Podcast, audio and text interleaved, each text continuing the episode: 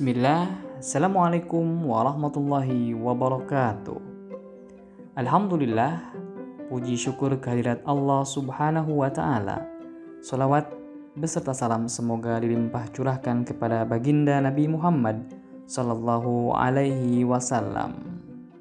Sahabat sekalian yang senantiasa dirahmati oleh Allah subhanahu wa ta'ala, yuk kita kembali ngopi.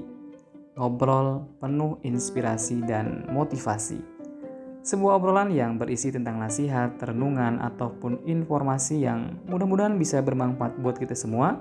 Layaknya sesangkir kopi yang seduhan hangatnya dapat memberikan keteduhan, ketenangan, dan kehangatan agar menjadi inspirasi, motivasi, dan semangat dalam menjalankan hari-hari yang penuh tantangan. Baik sahabatku sekalian, tema ngopi pada kesempatan ini adalah pesan cinta.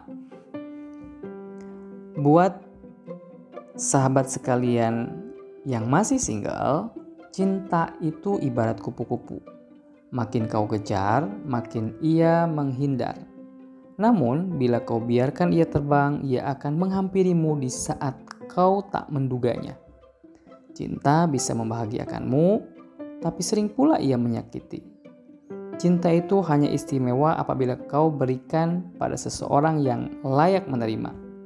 Jadi, tenang-tenang saja, jangan terburu-buru, dan pilihlah yang terbaik. Buat sahabat semua yang masih ragu-ragu dengan pernikahan, cinta bukannya perkara menjadi orang yang sempurna bagi seseorang Justru perkara menemukan seseorang yang bisa membantumu menjadi sempurna. Buat sahabat sekalian yang sudah menikah, kalau cinta jangan katakan ini salahmu, tapi maafkan aku ya. Bukan kau di mana, melainkan aku di sini. Kenapa? Bukan kok bisa sih kau begitu? Tapi Aku mengerti dan juga bukan coba seandainya kau titik-titik tetapi terima kasih ya kau begitu titik-titik. Buat sahabat sekalian yang bertunangan, tolak ukur kecocokan bukanlah berapa lamanya waktu yang kalian habiskan bersama, melainkan untuk berapa lama saling baiknya kalian berdua. Buat sahabat sekalian yang patah hati, sakit patah hati, bertahan selama kau menginginkannya dan akan mengeris luka sedalam kau membiarkannya. Tantangannya bukanlah bagaimana bisa mengatasi, melainkan apa yang bisa diambil sebagai pelajaran dan hikmahnya. Buat sahabat sekalian yang belum pernah jatuh cinta, bagaimana kalau jatuh cinta mau jatuh? Ya jatuhlah. Namun jangan sampai terjemun, terjerumus.